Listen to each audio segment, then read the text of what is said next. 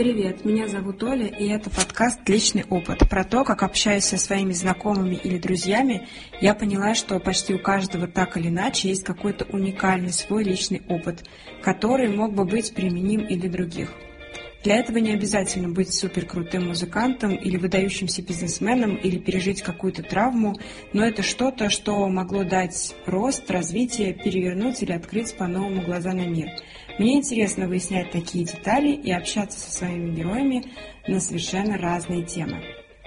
Во втором эпизоде я продолжила говорить с Леной Юньковой уже не только про опыт открытия своего кафе, но и про обучение творческим профессиям, с чего Лена начала свой путь, окончив Строгановку, а также о том, как это полжизни, а то и больше прожить в доме высотки на Котельнической. И начали мы с Леной с того, на чем остановились в прошлый раз, а именно, что было после закрытия кафе.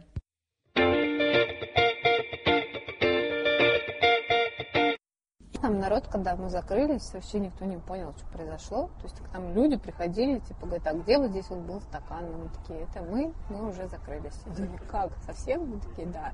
Ну, в общем, для, них, для всех была такая шоковая тема, и я понимала, что на а, волне вот этого вот сочувствия, потому что никто же не знал, что у нас все плохо. Все думали, что у нас все хорошо. Вот, э, можно было бы поднять волну и собрать как раз на маленькую какую-то точку. То есть у меня были такие мысли. И можно, до сих пор у меня есть мысли, что мы же хотели запустить э, такой, как, не знаю, музей стакана. Я же хотела это сделать. Да, это тоже все не раскрыто. Я вообще хотела, чтобы был музей на подносе. Это должно было быть блюдо такое, что тебе каждый раз приносят разные стаканы, а в нем куча разных закусок. Вот. И идея в том, что стакан музей на подносе, так и должно было называться. Но мне тоже все забраковали, сказали, что я вообще идиотка, что будет кто, кто будет заказывать музей на подносе. То есть там разные блюда в плане, чтобы... Ну, у тебя, допустим, там шесть стаканов, ага. каждый раз они разные. Ага. И в нем закуски. Допустим. Тоже каждый раз ну, там, не, ну, может быть, это повторяющиеся, но раз а там месяц. потому что там... Ну, потому что у тебя стаканы, сами стаканы у тебя меняются. А-а-а. То есть ты видишь разные экспонаты стаканов. То есть идея это в чем, что у тебя есть... Э, почему там у нас куча всяких стаканов было? Потому что ну, все в стакане. Соответственно, логично, мы же вот в барной стойке, которую никто не видел, там внизу стоял музей коллекции стаканов, нас, нам привозили со всего мира, мы прям просили это делать. Вот, и я, в принципе, подумала, у меня была тут идея, что а, взять, например, и открыть а, вначале не кафе, а вот прямо с другой стороны пойти, открыть музей гранен, ну, можно не называть его граненым стаканом, но музей стакана, как граненый стакан, там, как эталон, потому что а, он как, ну, как знаковая культурная ценность на самом деле. И вообще для России советский, ну, вот этот ну, стакан, да, это, это же, это, это символ, а он нигде не используется. Или там открыть памятник граненому стакану, тоже тема, например. То есть это можно даже на это финансирование выбить и так далее. А потом уже прийти там, в кафе, к, там, к чему-то еще. А что бы ты сейчас точно не делала, если бы ты открывала второй стакан? стакан я бы не делала за... Я бы не делала за всех все. То есть пытаться успеть делать все виды работ, это не делать никакой работы вначале. То есть ты как бы, вот как я Косте периодически объясняла, пыталась объяснить, что ты как бы можешь сидеть на велосипеде, ехать на нем, биться на нем, а у тебя он может быть прицеплен к одному месту, ты просто крутишь педали. Ну, ты как бы работал уже. У тебя было такое ощущение, что ты тогда просто да. педали? Да, вот, собственно, когда мы с ним начали ругаться на тему того, что надо ли делать уборку в стакане после Нового года, или нужно нанять уборщицу, я считала, что в этот момент ты крутишь педали и стоишь на одном месте. То есть ты как бы себе убиваешь физически, mm-hmm. но ты ничего не совершенствуется. Ты как бы теряешь просто силы на непонятные вид деятельности. Mm-hmm. Но при этом всем кажется, вау, какие вы молодцы, вы, блин, сами настройки все делали, вы такие крутаны. Mm-hmm. Вы там, не знаю, чистили кирпич своими руками, понимаешь? Ну да, да, но на самом деле ты тратил свое топливо, которое ты мог бы потратить на а ты должен в этот момент был тратить на другие вещи. Это, кстати говоря, и инвестор изначально говорил, что вы должны заниматься ну, операционным управлением. Вы не должны заниматься на месте работой за физической работой за других людей. Мгм. Вот, и, конечно, я сейчас бы этим бы всем не занималась. То есть, э, это- но это самое сложное. Организовать других людей, чтобы они делали то, как тебе реально это надо. Мне иногда просто посещают мысли, иногда, раз в несколько лет, э, очень глобальные. Типа, зачем это все? Мгм. У тебя не бывает такого, нет? Ну, бывает, да, у меня Ну, типа, ты что делаешь, делаешь, а в целом зачем это? Вот для чем это для Ну, планеты? У меня бывает э, минуты, э, когда очень сложно, и я начинаю думать, зачем это все.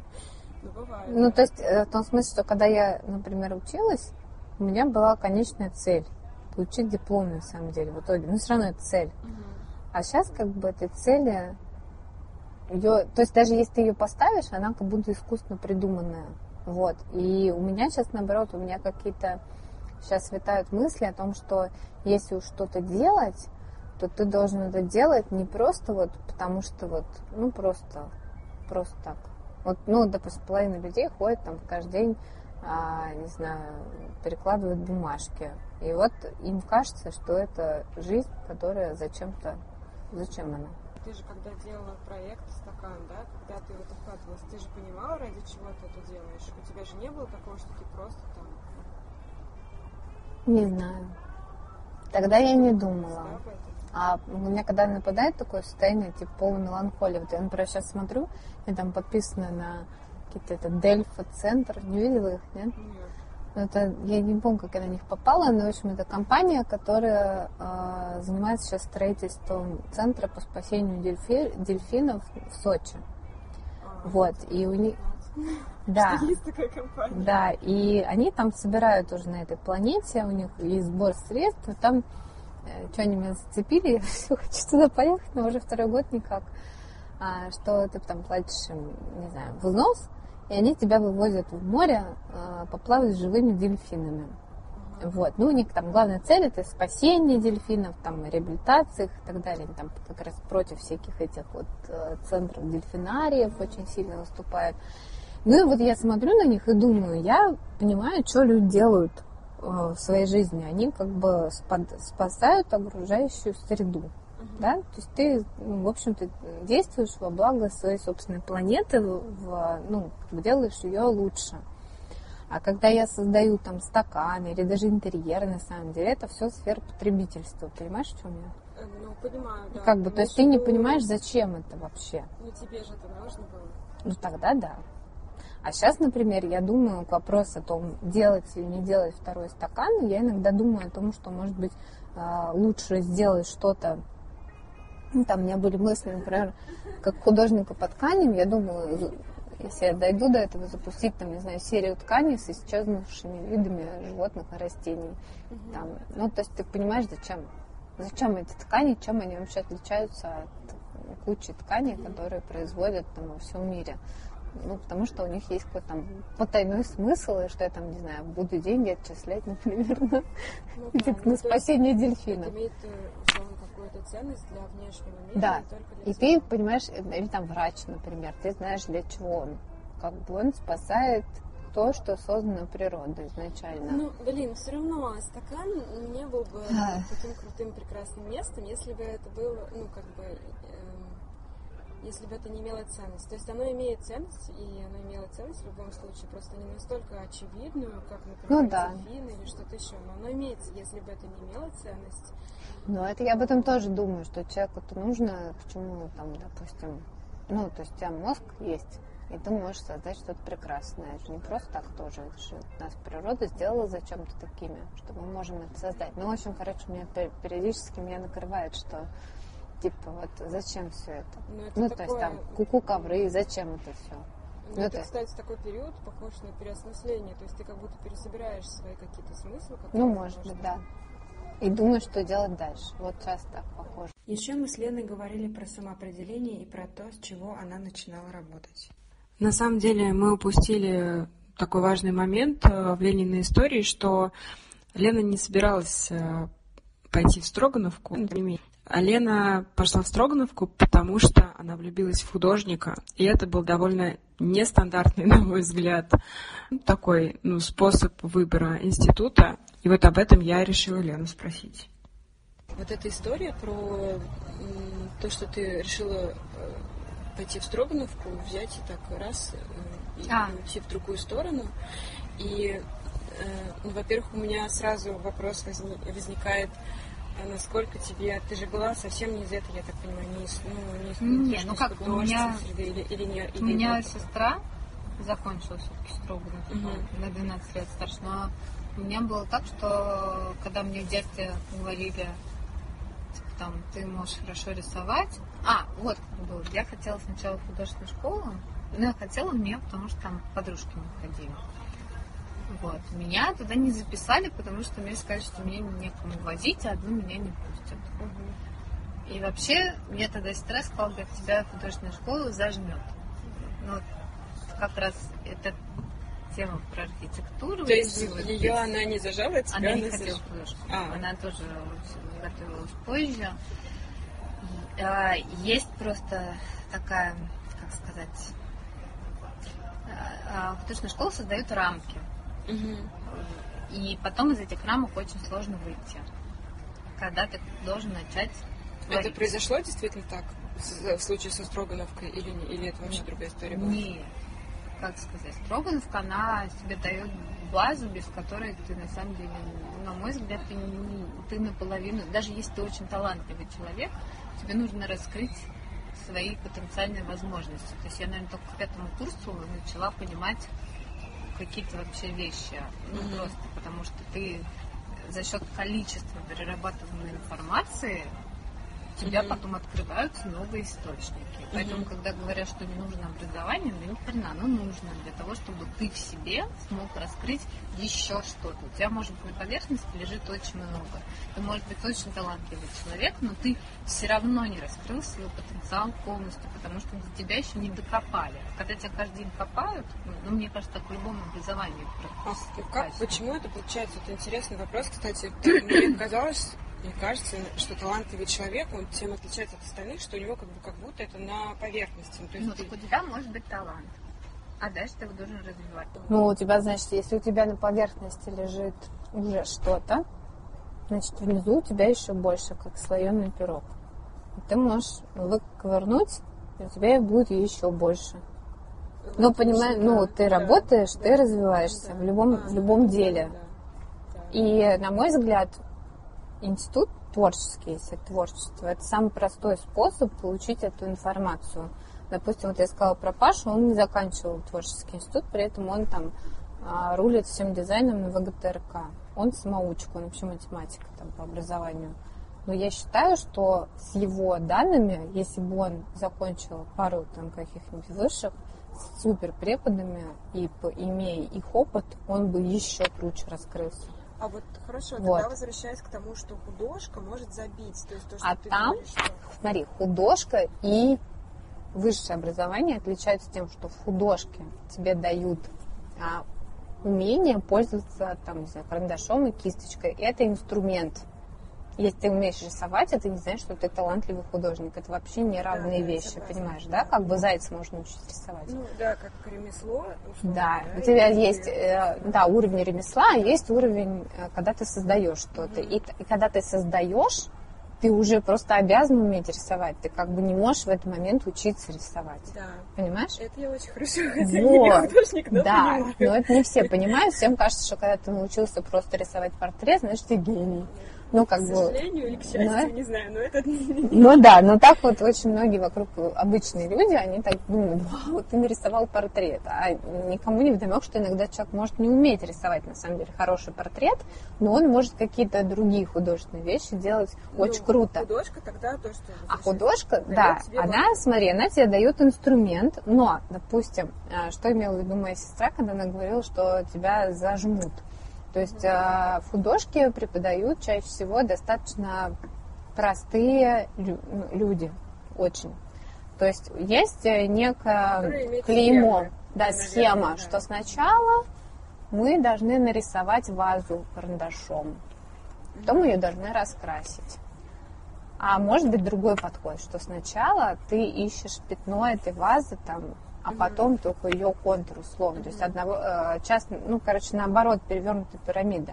И вот когда у тебя мозг не зашорен, вот почему я говорю, клево с детьми работать, потому что у них еще нет вот этих вот норм, а они как хотят, так и вертят нормами, понимаешь?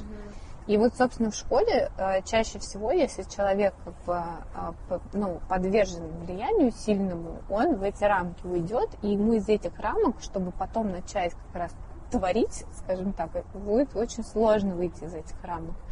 И тут очень такая очень шаткая грань, потому что, допустим, меня не отдали в художку, и когда я решила, вот, собственно, поступать в Строгановку, я на тот момент не умела академически рисовать, я не, не умела вот этих вот базовых всех знаний, и мне нужно было ими овладеть, и у меня был только... А, не, у меня был, слава богу, тогда у меня появился учитель по рисунку очень хороший, Игорь, Игорь Владимирович Лукшт.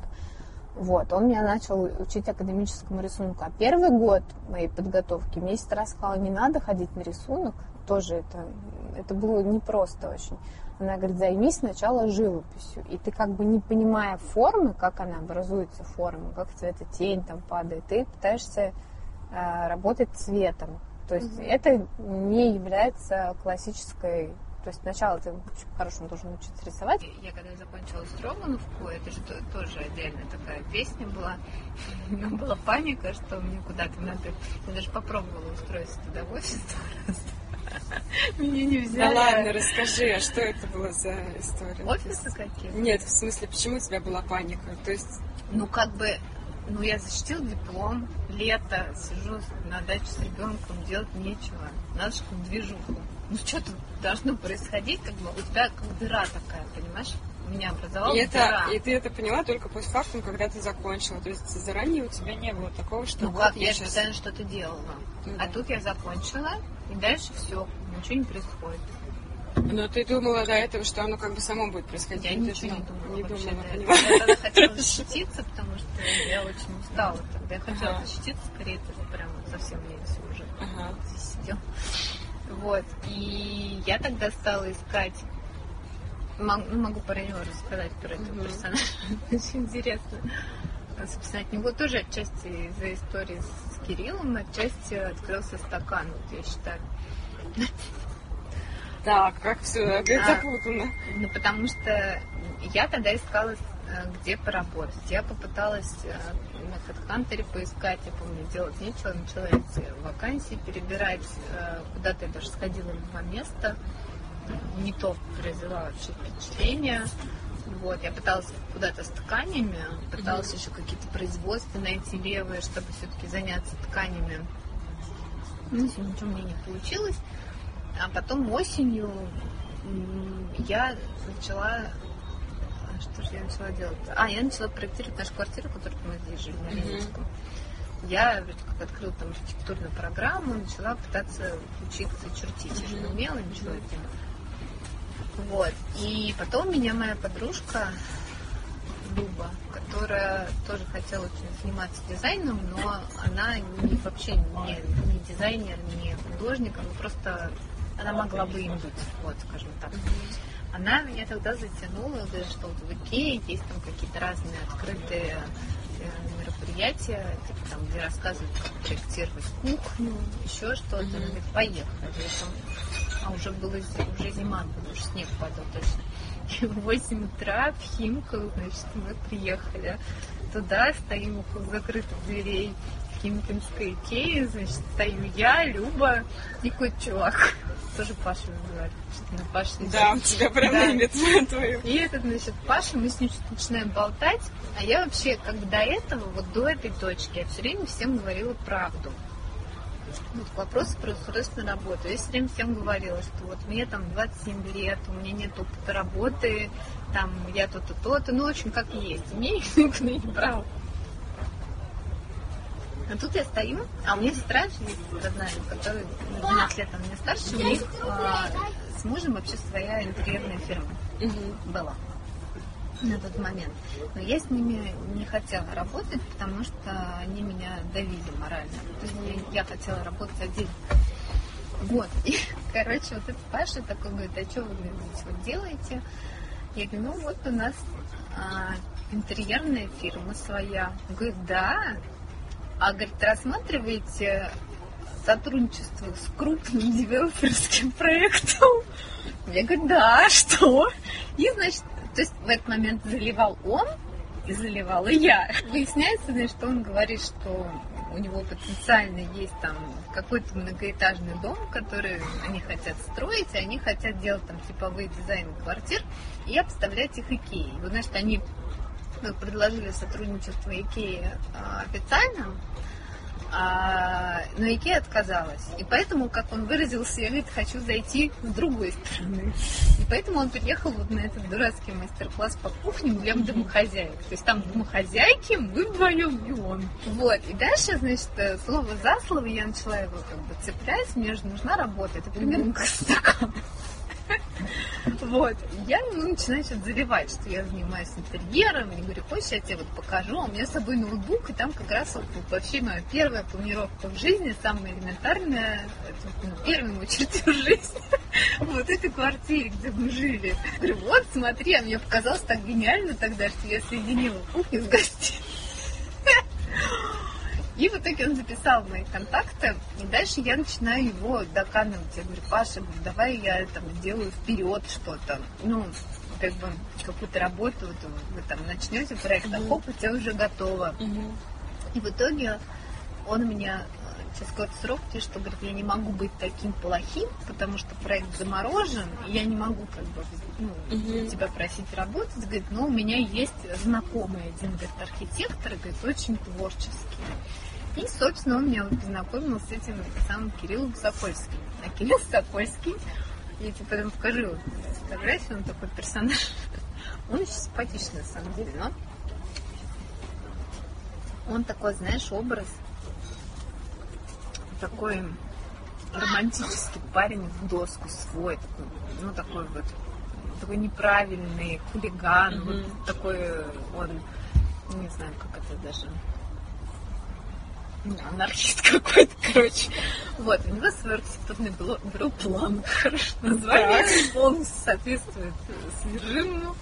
Вот, он такой прихипованный товарищ, и, значит, он меня а, я ему позвонила, он со мной что-то стал разговаривать, спрашивал меня таким голосом суровым, что я вообще делала. Я там такая, такая девочка, я говорю, вот мне там строго, надо начать, там что-то такое. Он говорит, ну, приходите, короче, прихожу я. У них архитектурное бюро на тот момент на Пушкина где-то, на забыл, как это называется, в общем, в самом центре располагалось там. Все как надо, все в кирпичах, старые здания, то есть там все, все, все, в общем, о чем только мечтать можно. И он а, сначала меня взял на проект квартиры своих друзей угу. в Староконечном переулке на Арбате. Там вообще квартира с пятиметровыми потолками. И там я условно стрельнула. То есть я ничего не умела, вообще ничего по угу. дизайну интерьера. Как бы я в этом плавала, для меня это было очень сложно. И он меня попросил сделать какие-то вот цветовые подборки, mm-hmm. как раз ткани в данном случае сыграли хорошую роль. То есть он, меня, он смотрел вообще, что я могу. Понимал, что я не могу ничего. И вот эти вот цветовые подборки, они стрельнули. Вот, и мы с ним сделали первую квартиру. Там, то есть там очень много я подобрала, подсказала и так далее. Потом он куда-то пропал в этот период, я его ждала. А потом меня позвали на два первых проекта. А, в Новосибирске ресторан, он сейчас в топе всяких рейтингов был последних нескольких лет, Твиги, а, английский ресторан. И там же был бар, а, винный бар. Это одни и те же учредители, они на тот момент ну, так, заполняли. А, а, а как позвали? То есть ты в этот момент э, продолжала копать HeadHunter или там Нет, нет, я ничего не продолжала. Я его ждала. Я прямо поняла, что Кирилл это вот тот человек, который, э, с которым я пойду дальше я прямо, это внутреннее ощущение, я не знаю почему, ты понимаешь? Ну, позвал не Кирилл или... Кирилл, а, Кирилл, позвал, Кирилл да. Все. Он меня позвал, собственно, это, ну, вот весной, получается, через год после окончания, как бы я пошла на эти два проекта, ничего не умея, и он меня просто там э, тестил в разных местах. Вот там, и говорю, что э, там было так, то есть там заказчик, э, его, его терпят, То есть как бы потому, что он такая вот творческая личность, с которой можно все. Как то есть, типа, он задает, ну, не то, что задает, он, он, говорит, он диктует. Что, да, что... Он диктует, не заказчик диктует, а он. И а это, ты, собственно... Вот, а? а ты училась, ну, скажем, тебе бы хотелось научиться у него этой черте? Ну, или это не, это его черта, это его характер, это его природное. То есть это, ну, во-первых, там несколько факторов. Опять я считаю, что огромный фактор, что он мужик. Угу. То есть бывают, я говорю, девушки, которые себя могут поставить как он, но это не я. Вот. Я считаю, что и не знаю, понимает он или нет, но мне кажется, если бы я не настолько не, не так скромна была, слишком так, скажем так, мы с ним очень похожи, очень похожи. То есть мне иногда кажется, что вот это как бы мое такое перевоплощение немножко другое. То есть он проявляет те качества, которые я немножко в себе держу. И он мне там дал вообще реализоваться. То есть, То есть вот дайте все, волю что... Лене, и вот она будет как... Ну там, например, мы с ним... Да, то есть мы с ним придумывали, вот, например, ну, там шахты, лифты, например, мы придумали войлочные композиции. Угу. То есть мы валяли этот войлок огромный, там какую-то штуку такую делали. Вообще бы мне в жизни бы не пришло в голову ничего этого сделать бы. То есть мне бы не хватило, скажем так, смелости. Он мне раскрыл то, что интерьер это вообще ну, это смелые поступки, которые, ну, хочешь, делай так, а хочешь вот так, как бы. То есть нету преград вообще никаких. mm То есть, допустим, если как взять мою сестру с мужем, они очень зажаты. Они там делают такие классические интерьеры. Ну, они имеют право на существование, это все очень скучно. Как бы Кирилл это действительно ну, художник такой. Вот я не знаю, ты не смотрела фильм Гра- граффити не смотрела? Был я слышала, но я не смотрела. Дурацкий фильм, но чем-то похож на Сокольского. То есть он такое воплощение классического представления симпатичного парня художника. Mm. Такого вот вот, в него все стрескиваются, победы. Mm-hmm. Это он тоже на этом очень сильно играет, что mm-hmm. каждый, если заказчик цват, это сто процентов. То есть он как построит. бы харизматичный. Да, он такой персонаж, который вокруг себя собирает толпы просто людей. Но у Сокольского у него тема такая, что, на мой взгляд, он... Э, он жадный. А, вот так вот. Да, все просто. То есть э, я вначале начинала с ним работать на, пол, на полном альтруизме, и все равно я ему очень благодарна, потому mm-hmm. что он как бы ну, научил меня. Вот. Но это не могло так продолжаться дальше, потому что он даже людям, которые там пришли уже и умеют очень много, он все равно все платит очень мало, очень. То есть это не деньги, за которые... То есть у него все там работают ради тусовки, ради того, что это сок, mm-hmm. что с ним клево потусить. Mm-hmm. Там, например, мы в конце вот этих двух проектов новосибирских мы полетели в Милан на обучение. То есть это был как подарок mm-hmm. от архитектурного бюро. Mm-hmm. И дальше он был готов, пожалуйста, говорит, давайте вот разместим там ну, ваши фотки, что вы как часть архитектурного бюро. Я тогда на него очень сильно надулась и сказала, что ну, не хочу публиковать себя на сайте, я не Uh-huh. не причисляю себя к его команде, потому uh-huh. что у него есть такая штука, что ты можешь сколько угодно придумывать всяких штук на проекте, но он же главный архитектор, и с одной стороны это понятно, ну, потому что он за все отвечает. А с другой стороны, как бы команда, она меркнет за ним, то есть все равно остается его лицо, типа это он сделал все. То есть как бы ты можешь сколько угодно кричать там ручкой, махать, что ты это сделал. Ну да, это будет его бренд, и это его все равно. Работать ты, его брендом. Да, и это был, было нормально, если бы ты еще было достойно оплачено. А у него, вот даже у меня когда-то тут, то ли этой весной, он мне позвонил, то ли как-то, то ли чуть-чуть раньше они мне предложили работу, а, то, что там делать кафе, где-то на Менделеевской дорога кафе открылся. А, по-моему, там же, где вот этот вот э, депо, в одном из депо открылся. Mm-hmm. И я говорю, ну, и, ну, я говорю, сколько денег будет? Ну, и будет 200. Говорю, за что 200? Думаю, мне напишите там список работ. Как только я попросила написать конкретно список работы, сроки, они пропали. Ну, то есть это вот, понимаешь, вот такой подход. Но этот человек дал мне огромный толчок. То есть вот эти два новосибирских проекта, это ребята, которые вообще не из ресторанного бизнеса. И они в это пошли, и у них там, ну, все было очень круто в тот, период. То есть там один проект сейчас как бы другим стал, они поменялись, они все равно заполнили рынок Новосибирска. И когда я, собственно, придумала стаканы, это была тема как раз то, что я на, на них насмотрелась изнутри. А, теперь понятно, да, что все это переплелось, как бы. Да, то есть это переплелось, естественно. То есть я видела же, как люди это воплощают, как это все происходит. То есть это стало земным, скажем так, на проекте с Кириллом. Вот, что это вполне реальная вещь, просто взять и открыть. Так сложилось, что Лена почти полжизни, а то и больше прожила в легендарном доме высотки на Котельнической. Лично я, проходя мимо, всегда думала, было бы круто туда попасть. И тут выяснилось, что Лена с детства жила в нем. Своим личным опытом жизни там я и попросила Лену поделиться.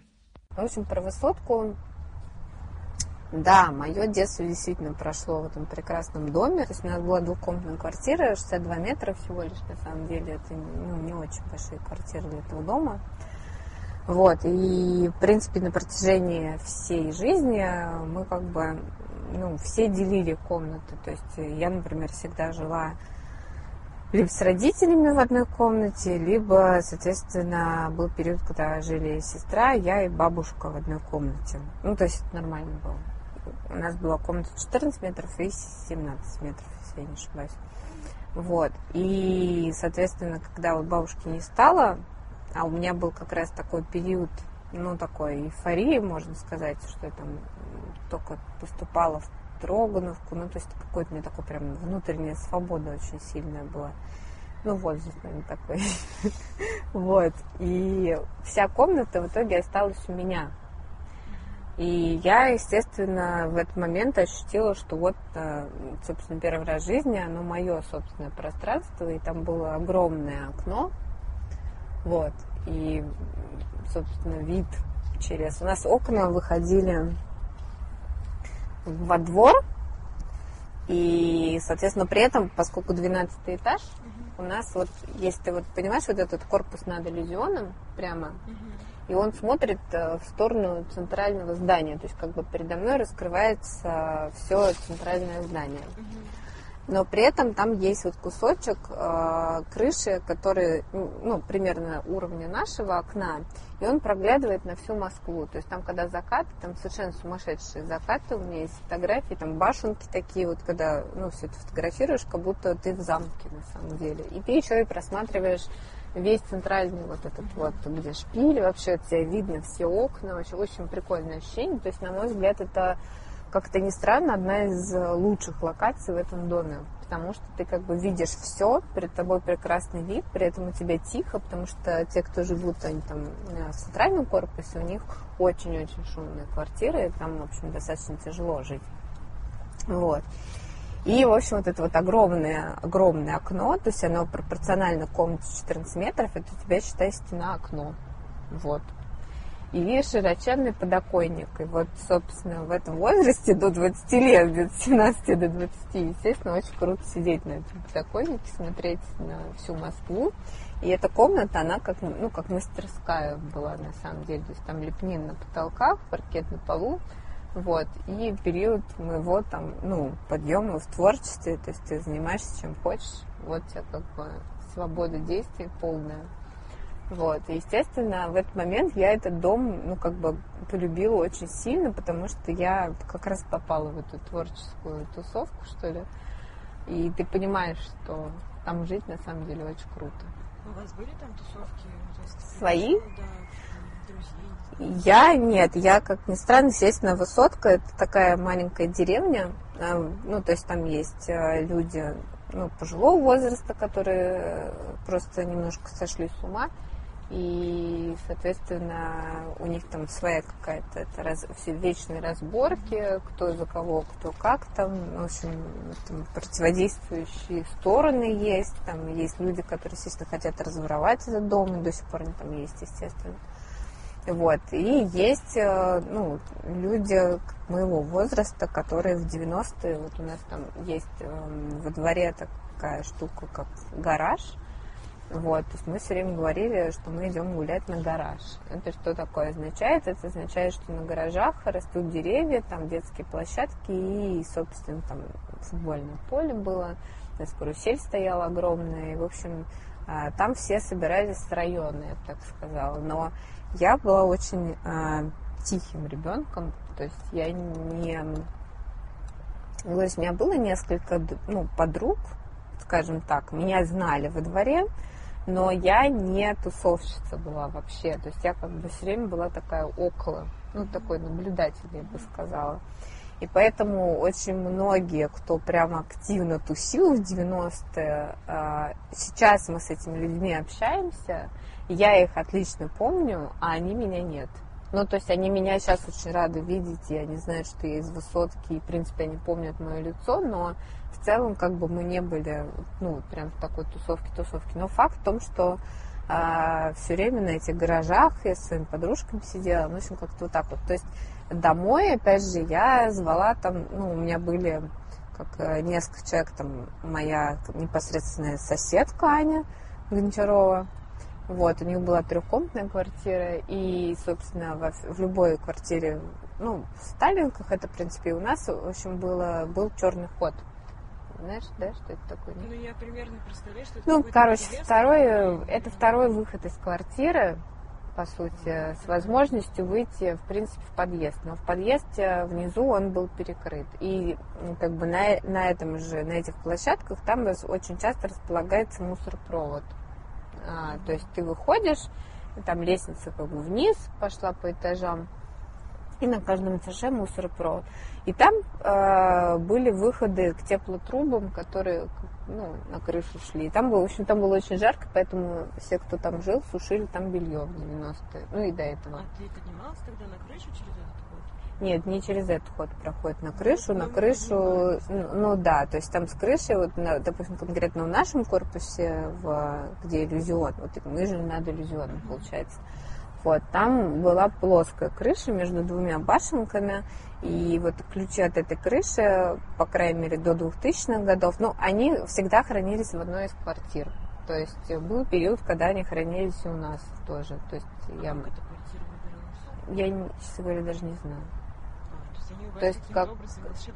Ну, как, какая-то очередность была, там, не знаю, может быть, кто-то главное по подъезду назначал, честно, вот прям вообще не знаю, каким образом это все происходило, но был период, когда ключи были наши. Вот, даже я всем люблю очень рассказывать историю смешную, там тоже все, в те же самые 90-е меняли покрытие на крыше, и до этого крыша была э, застелена такими э, плоскими, не знаю, не каменными, а, ну, типа, я не знаю, э, это не асфальт, но, общем, короче, плитки такие, вот, квадратные. И поскольку ничего ни у кого не было, то когда меняли покрытие на вот рубероидное такое, мой папа эти плитки забрал к нам на дачу, и до сих пор у нас дорожки уложены этими плитками Да, с высотки, да, на Котельнической.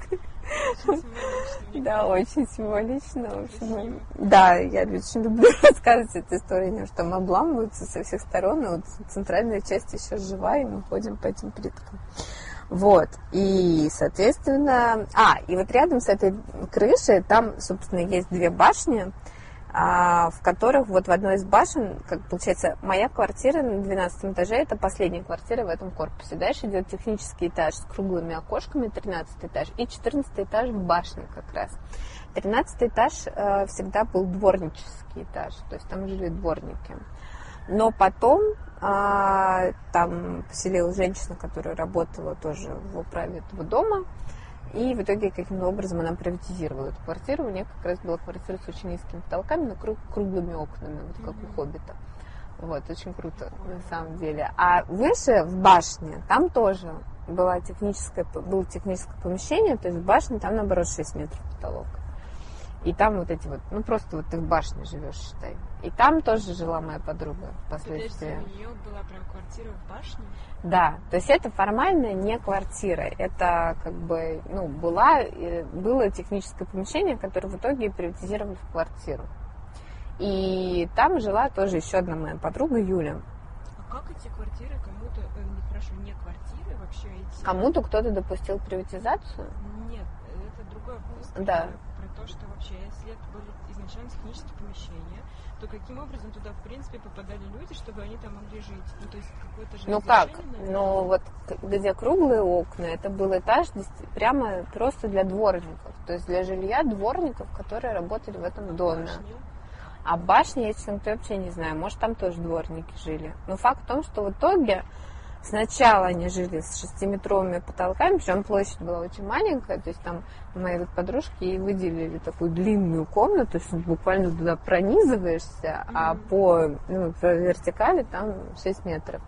А потом, значит, они все-таки отбили второй этаж себе, и ну, как бы разделили, сделали второй этаж низкий, первый Мгм. этаж повыше, и там такой атриум, где, собственно, башня, где вот эти высокие окна. А, и потом ключи хранились, собственно, у них, потому что у них прям просто выходишь из квартиры вот в этой башне, и у тебя сразу выход на крышу, просто прям сразу. Вот. А моя мама, которая, она с 46 года рождения, собственно, она рассказывала, что на, этой же крыше а, своей подружкой они делали две вещи. Там, значит, на- выходишь на крышу, и на башню еще можно подняться по лесенке. Вот туда поднимаешься, а там они жгли костры просто.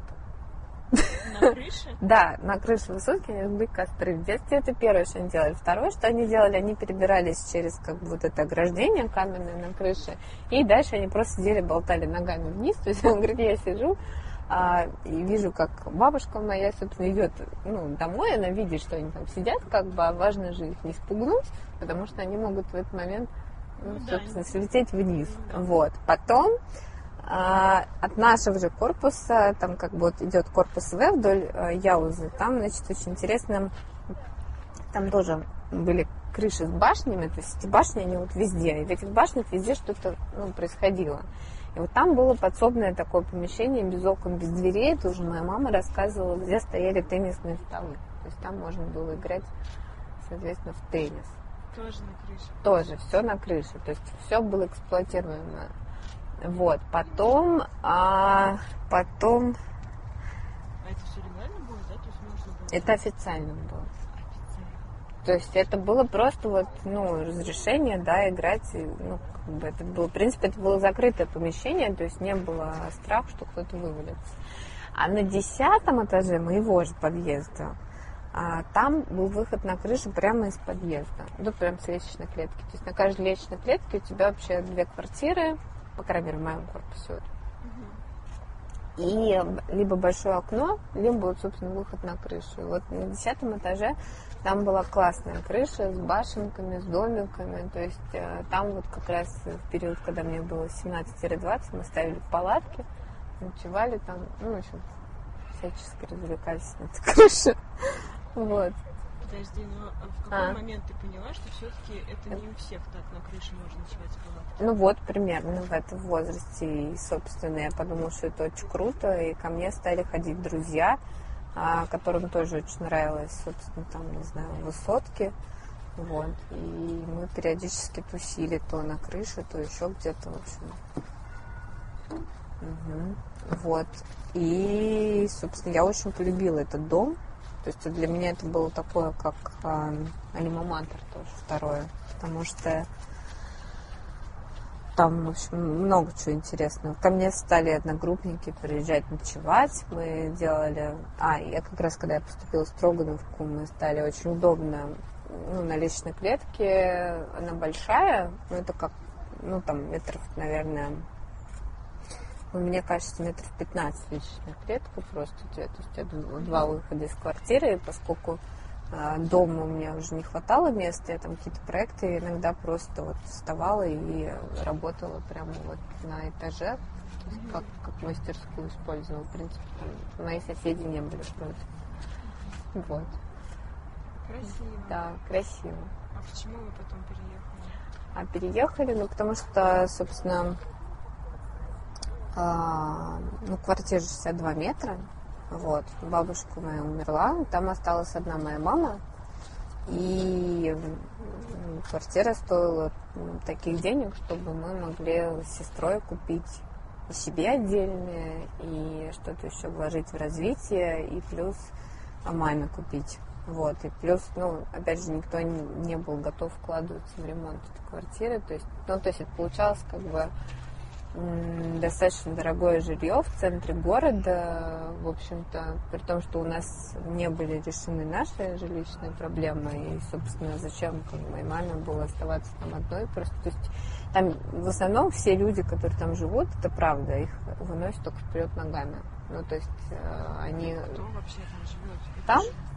Ну, там очень много актеров, артистов жили, в общем, известных всяких там, не знаю, балерины, Стручкова, например, у нас там жила, потом э, Раневская жила в моем же подъезде, ниже этажом, у него была хуже квартира, чем моя. Ну, то есть в том смысле, что там сейчас очень много одиноких пожилых людей, а, живущих в больших, там, трехкомнатных квартирах по 90 метров котами и не готовых от этого отказаться, потому что вот они по-другому себе жизнь не представляют. То есть это такой микромир на самом деле, вот этот дом. Но они когда-то эти квартиры получали за то, что...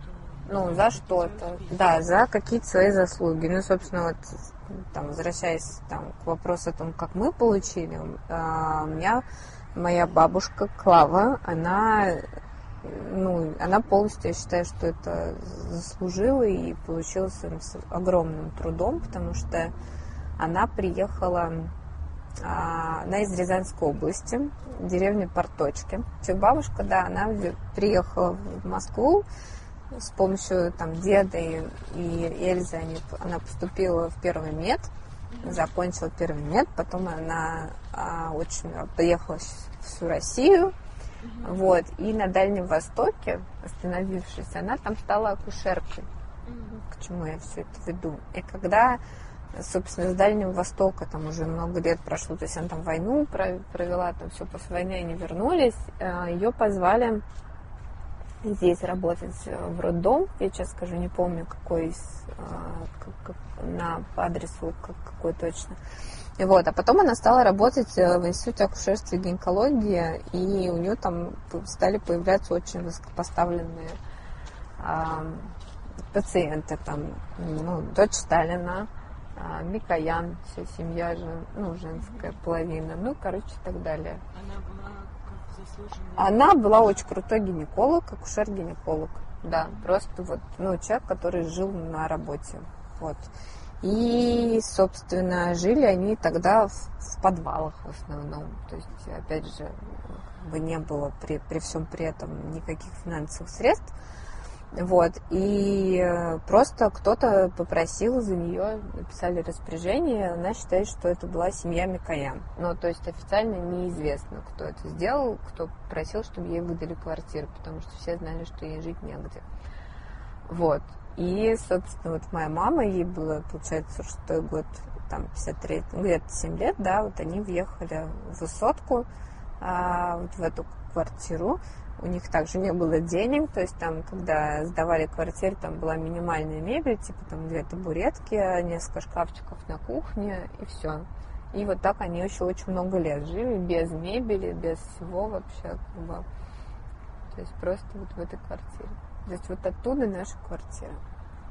И, естественно, сейчас, когда что-то делаешь, то ну, вот я просто, конечно, не рассказала, у нее очень долгий, очень-очень сложный путь был, вот, и у бабушки, да, и просто когда понимаешь, что этот человек прошел, то как бы ты понимаешь, что ты не можешь, ну, ты не можешь быть хуже, ну, мы, я уже, наверное, хуже все равно, но то есть я я живу в... Я не выхожу из зоны комфорта по сравнению с тем, как выходила она. То есть, ну, там, как бы,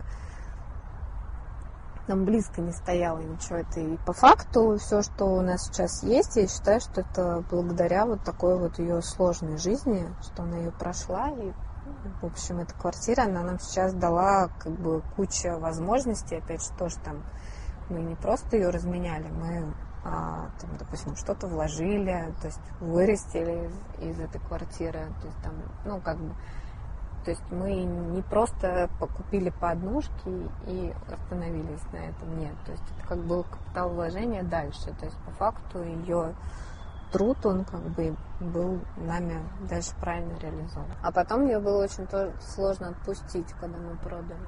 То есть я очень много лет вообще не Кстати, отпускала. вот это тоже интересно. А сейчас отпустила. Я хотела тебя спросить, вы же, наверное, не всегда планировали вот так вот, что ну, вы продадите эту квартиру и что вы там?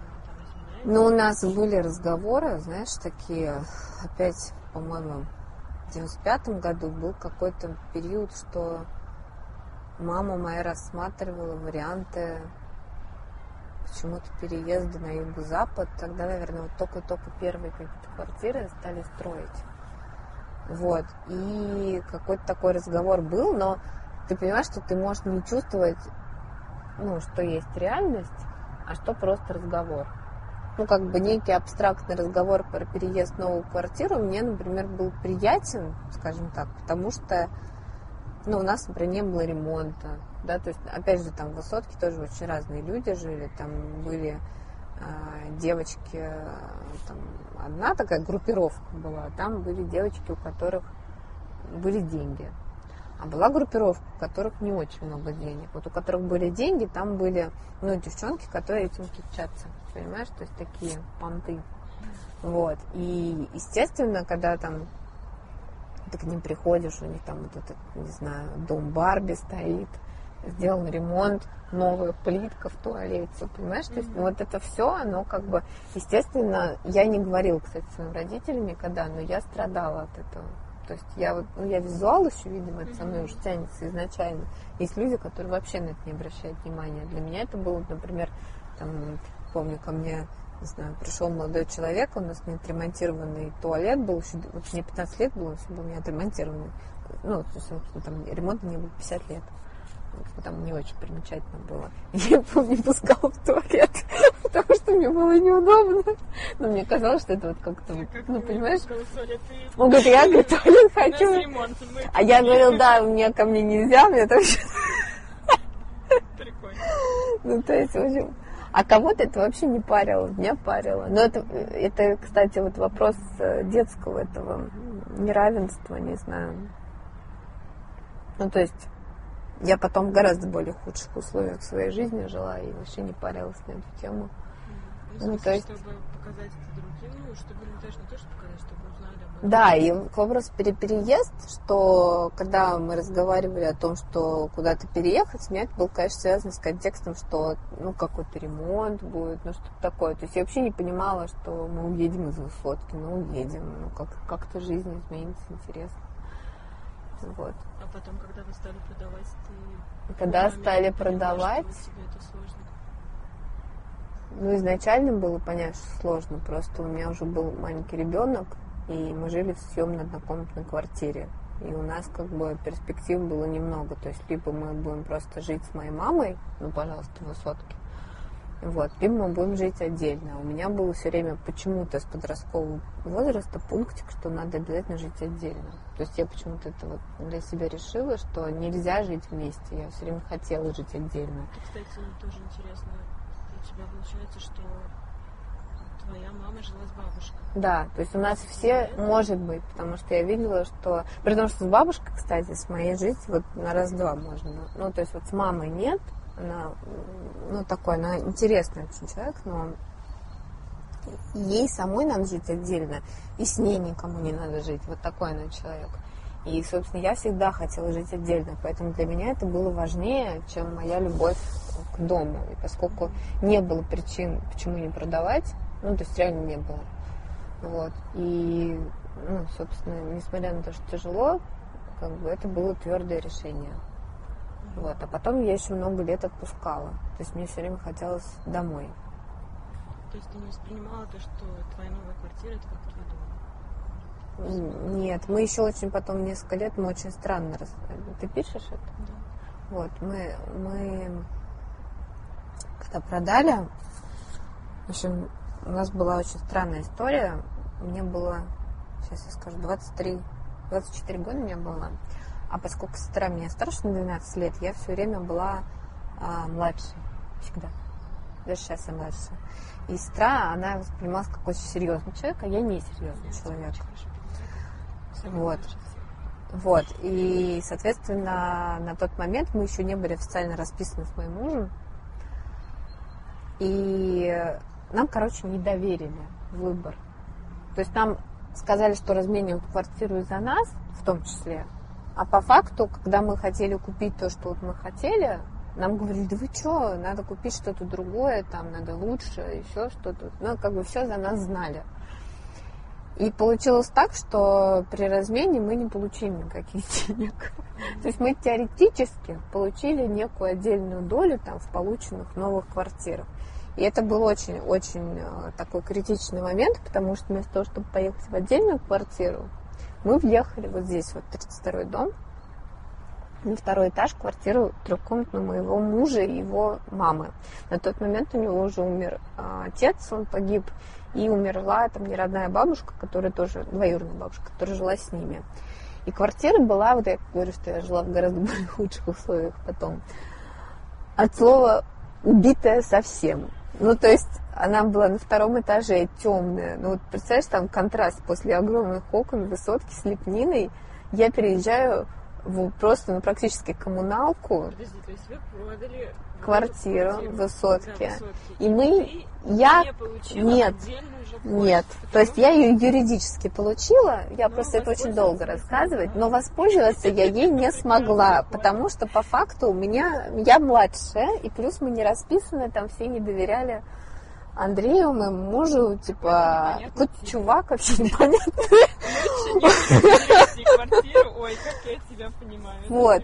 И, собственно, логика моего папы. Ну Да. у нее какой-нибудь будет, м, простите. Да, и, собственно, мы въезжаем вот в эту убитую квартиру к моей свекрови. Я вообще ненавижу эту квартиру. Вот я ее сейчас очень воспоминаниях люблю. И, значит, нам достается там как бы две комнаты из трех. Одна комната 12 метров, в которой мой муж прожил всю жизнь. И это зал, комната гроб. Потому что там просто все было заставлено ДСПшными шкафами 90-х годов. Там в 12 метрах, по-моему, 4 шкафа стояло. Стол и еще диван раскладной, жуткий. Вот. И, собственно, У меня две картинки, как ты говоришь. Когда мне говорили о том, что мы купим новую квартиру, у меня была такая картинка. Я просто представляю, с одной стороны, стороны, реально. Я там просто, я, у меня еще муж, он такой достаточно закрытый человек, я просто сижу я по этой квартире, рыдаю вообще в голос, потому что я просто в ужасе от того, что произошло, а для него это не настолько Ты ужасно. приехала туда, ты в смысле в ужас, ты не понимала, насколько Да, ну то есть для него-то это все-таки родной дом, какой он никакой, но он его дом. ну, ты же могла какой-то там, ну, выкинуть шкафы условно. Выкинули мы шкафы, в итоге все эти, постелили матрас, да, то есть, не, мы сколько-то времени пожили как-то странным образом, мы на этом жутком диване втроем спали, у меня вообще все болело тогда. В общем, в итоге мы выкинули все шкафы, один оставили, по-моему, поставили, положили матрас на пол, А, ну, короче, Да, вот. Ну и, собственно, вторая комната, а, я ее называла в итоге арт-комнатой. А, Это была как раз комната, где жила его двоюродная бабушка, у которой не родилось своих детей, и которая до конца своих дней, ну, у нее был немножечко, она хорошая, добрая, но у нее немножко плохо с головой было, она никого к себе не пускала, ничего не выкидывала. Вот. И там, значит, в этой комнате с, где-то с 50-х годов были поклеены обои полосатые такие вверх, вертикальные полоски. Они, на самом деле, очень красивые изначально, бумажные обои были. Вот. Они уже буквально отошли от стены, то есть вот настолько они давно там были. Вот, по центру комнаты, там единственной комнате в этой квартире, где сохранился нормальный родной паркет дубовый, который она тоже не давала трогать. Стояла машинка Зингер, а, буфет старинный, и висела огромная люстра по центру, латунная такая, она какая-то крашеная, она дешевая, но это явно что-то такое вот старинное. Я ее сохранила, эту люстру, над круглым столом старым. И стояли еще в чехлах дубовые стулья 19 века вообще. Их, м, Мама моего мужа, она психанула и выкинула все эти стулья, кроме одного. Я его в итоге отреставрировала. Мне сказали, вообще, ты знаешь, что это 19 век? Я говорю, нет. Вот. И, собственно, вот эта комната, она как бы нам тоже была отдана, но там была вся электрика, там, как ты понимаешь, была тоже с 50-х годов примерно. И я решила, что окей, мне дали комнату 19 метров, она как бы гораздо лучше, чем вся остальная квартира, которая переделывалась там 80-е, 90-е годы как-то, просто чтобы залепить дыры. Вот, я ее сделала как, ну, типа, свою мастерскую, я решила, что это вот а, надо плюсы видеть в минусах. То есть я как это вопросу вопреки, да, то есть я э, стала там, э, наоборот, я подумала, классно, я здесь вообще могу делать, что хочу, как бы, и это могу, и то могу. И вот так мы жили, собственно, там, мне кажется, год три в этой квартире. И сейчас моя дочь вспоминает эту квартиру, вообще, что вообще зачем вы ее продали. Вот сейчас вот в новой мы должны найти точно такие же обои, как там были вот эти 50-х годов чтобы они были точно такие же, как вот там. То есть настолько... Да, да, то есть это к вопросу про детское восприятие. То есть это была темная квартира, еще на первом этаже бордель располагался, который очень хорошо слышно было. Вот, то есть был полный вот фарш вообще. Но был, конечно, огромный плюс, что это был вот выход в нескучный сад, два, два шага. И мы, конечно, огромную часть времени проводили вот в нескучном саду, в парке Горького. Ну, то есть в квартире мы как бы просто спали по факту. И я сейчас все равно с теплом вспоминаю эту квартиру. Мы ее продали тоже. Мне, конечно, было интересно услышать про бабушку и то, как она жила, и какой путь ей пришлось пройти, прежде чем всего этого добиться. Ну вот я начала рассказывать, что как она поступила в институт. Вот тоже, допустим, там та же Эльза, которая была женой ее отца непосредственно, то есть она с ней очень строго была. То есть там был вообще говорит, такой прям режимный объект практически. То есть она приехала в Москву больная туберкулезом, опять же. Вот, ее откармливали, лечили жиром. Есть такой способ. Ну, то есть ты встал, ты хоть там давись, но ты должен съесть там 10 яиц. Ну, короче, вот вылечили ее от туберкулеза.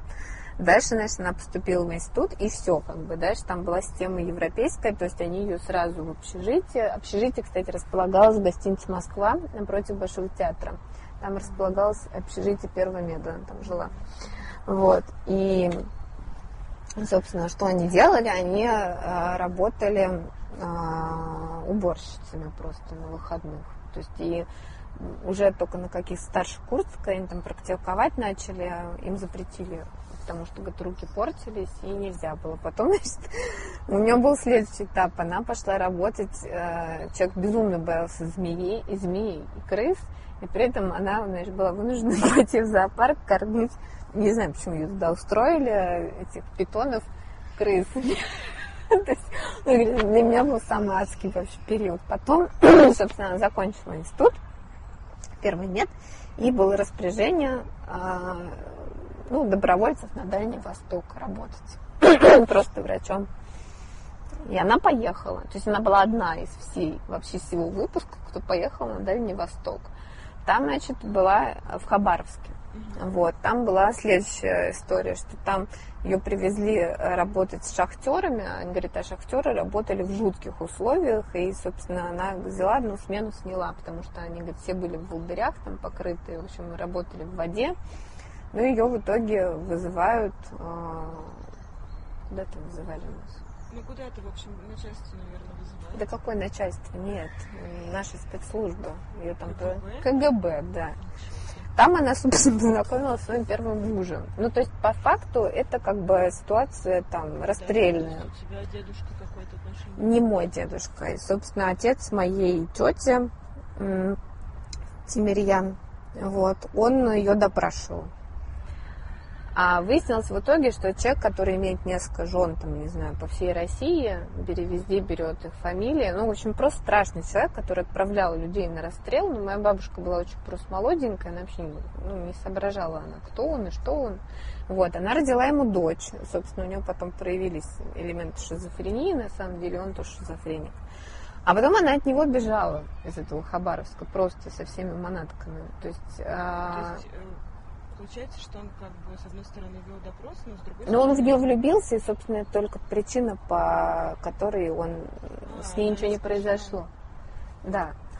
Вот, потом, значит, с Хабаровска, я сейчас, скорее, вот не помню, какой кусок времени, может быть, они жили в Подмосковье, потом потом вот во время войны она была в Монголии точно, на фронте. В Монголии как раз она познакомилась с моим дедом, который был художником, и там э, в итоге зародилась как бы моя мама. То есть в 45 году, получается, зародилась. То есть твой дедушка художник? Художник, да, но я его никогда не видела. Он, а, он а, имел семью в Питере, которая, по его первым данным, погибла в блокаде.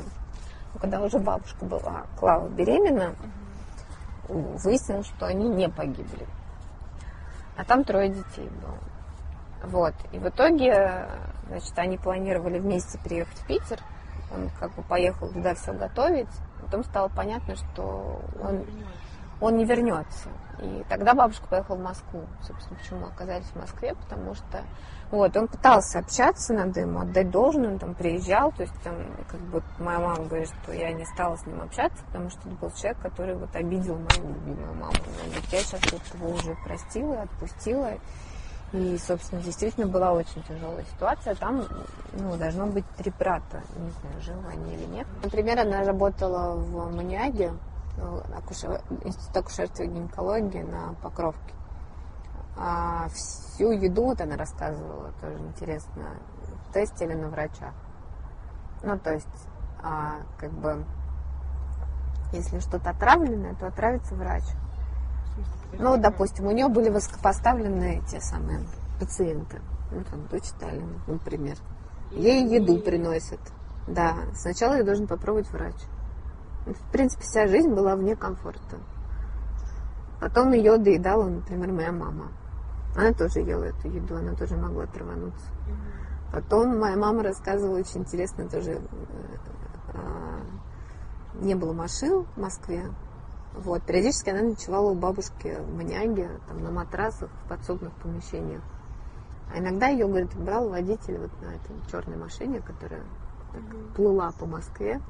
Ее везли домой, а там, говорит, мама моя, ну вот, как бы на заднем сиденье. Потом, что, когда дело врачей было, то же самое, бабушка просто, она уходила на работу, и она оставляла детям записку, что если я не вернусь, вы меня не ищите. То есть она понимала, что ее могут в любой момент за что-то взять. Просто так. То есть она не делала ничего того, за что ее могли посадить, расстрелять, там, не знаю, что угодно. Но было дело врачей, и она понимала, что а, в любой момент может просто попасть на какой-нибудь допрос и все. Ну, То есть, да, то есть, соответственно, выход из зоны комфорта он был постоянный, понимаешь? Это То есть, как бы ты просто так живешь. Такая, ну, Период жизни в стране такой, наверное. Я к тому, что получается, что вот эта работа ее с э, высокопоставленными людьми, она Да. как бы ставила ее в такую э, ну, риск или опасность. Да. Потому что это что-то такое, с одной стороны, очень привилегированное, элитное, Да, а да. с другой стороны, непредсказуемое, что Потому что на тебя могут, да. себе как угодно ударить. Да. Она не, рас... не- было случаев, когда среди ее коллег или близких, э, с кем она работала, ну, близких, я имею в виду приятелей, друзей, с которыми что-то такое случалось. Нет. Есть, Что мимо проходило. Нет, но вот я сейчас боюсь соврать, но был, был, по-моему, главврач их, который, он, наверное, попал под какое-то дело, ну, то есть это очень-очень близко все с ней проходило. А потом она работала еще вот на, э, по-моему, Микоян, они жили в доме на набережной. И вот она там кучу людей, которые жили в доме на набережной, она обслуживала. То есть она туда ходила, а там оттуда, ну, я не знаю, каждого второго, третьего отправляли на расстрел. Ну, то есть в том смысле, что как бы ты вот в этом кругу, все, ты туда зашел, по факту ты оттуда уже не вышел просто так. Вот, и, соответственно, опять же, к вопросу про деньги, например, тоже меня возникал вот это когда-то вопрос, я говорю, ну как же так, она столько работала, там, квартира, да, а моя мама рассказывала, как они периодически делили картошку пополам, говорит, или сосиску, говорит, потому что у нас, говорит, не было еды просто. Я говорю, как так? Он говорит, ну потому что у тебя, говорит, тебе выдают зарплату, а дальше, говорит, ее, а, ну, как бы ты обязан ее отдать в обратку на что-то, что-то, что-то, что-то. И в итоге у тебя как бы оставалось на руках очень мало денег. Ну, какие-то я не знаю, взносы там были официальные, от которых ты не можешь отказаться. То есть по факту у тебя очень высокая зарплата, но ты ее не получаешь на руки. И что происходило? Она работала, говорит, мама говорит моя, что я узнавала о том, что моя мама была дома по конфетке под подушкой. Ну, то есть, а так, говорит, я ее не видела. Я, говорит, была ребенок, который болтается сам по себе, с крючом на шее. Ну, то есть... А маме передавалось это беспокойство, ну, как вот это риск, которым бабушка Нет, нет, они не понимали. Они как бы жили, у них был очень классный микромир, то есть там, ну, как э, в высотке, они жили 7, 7 лет, получается, да, то есть там, э, ну, своя тусовка была, все равно было вот, ну, что-то, что, ну, в общем-то, как бы было ощущение защищенности при всем при этом у мамы моей, то есть она не понимала всего этого.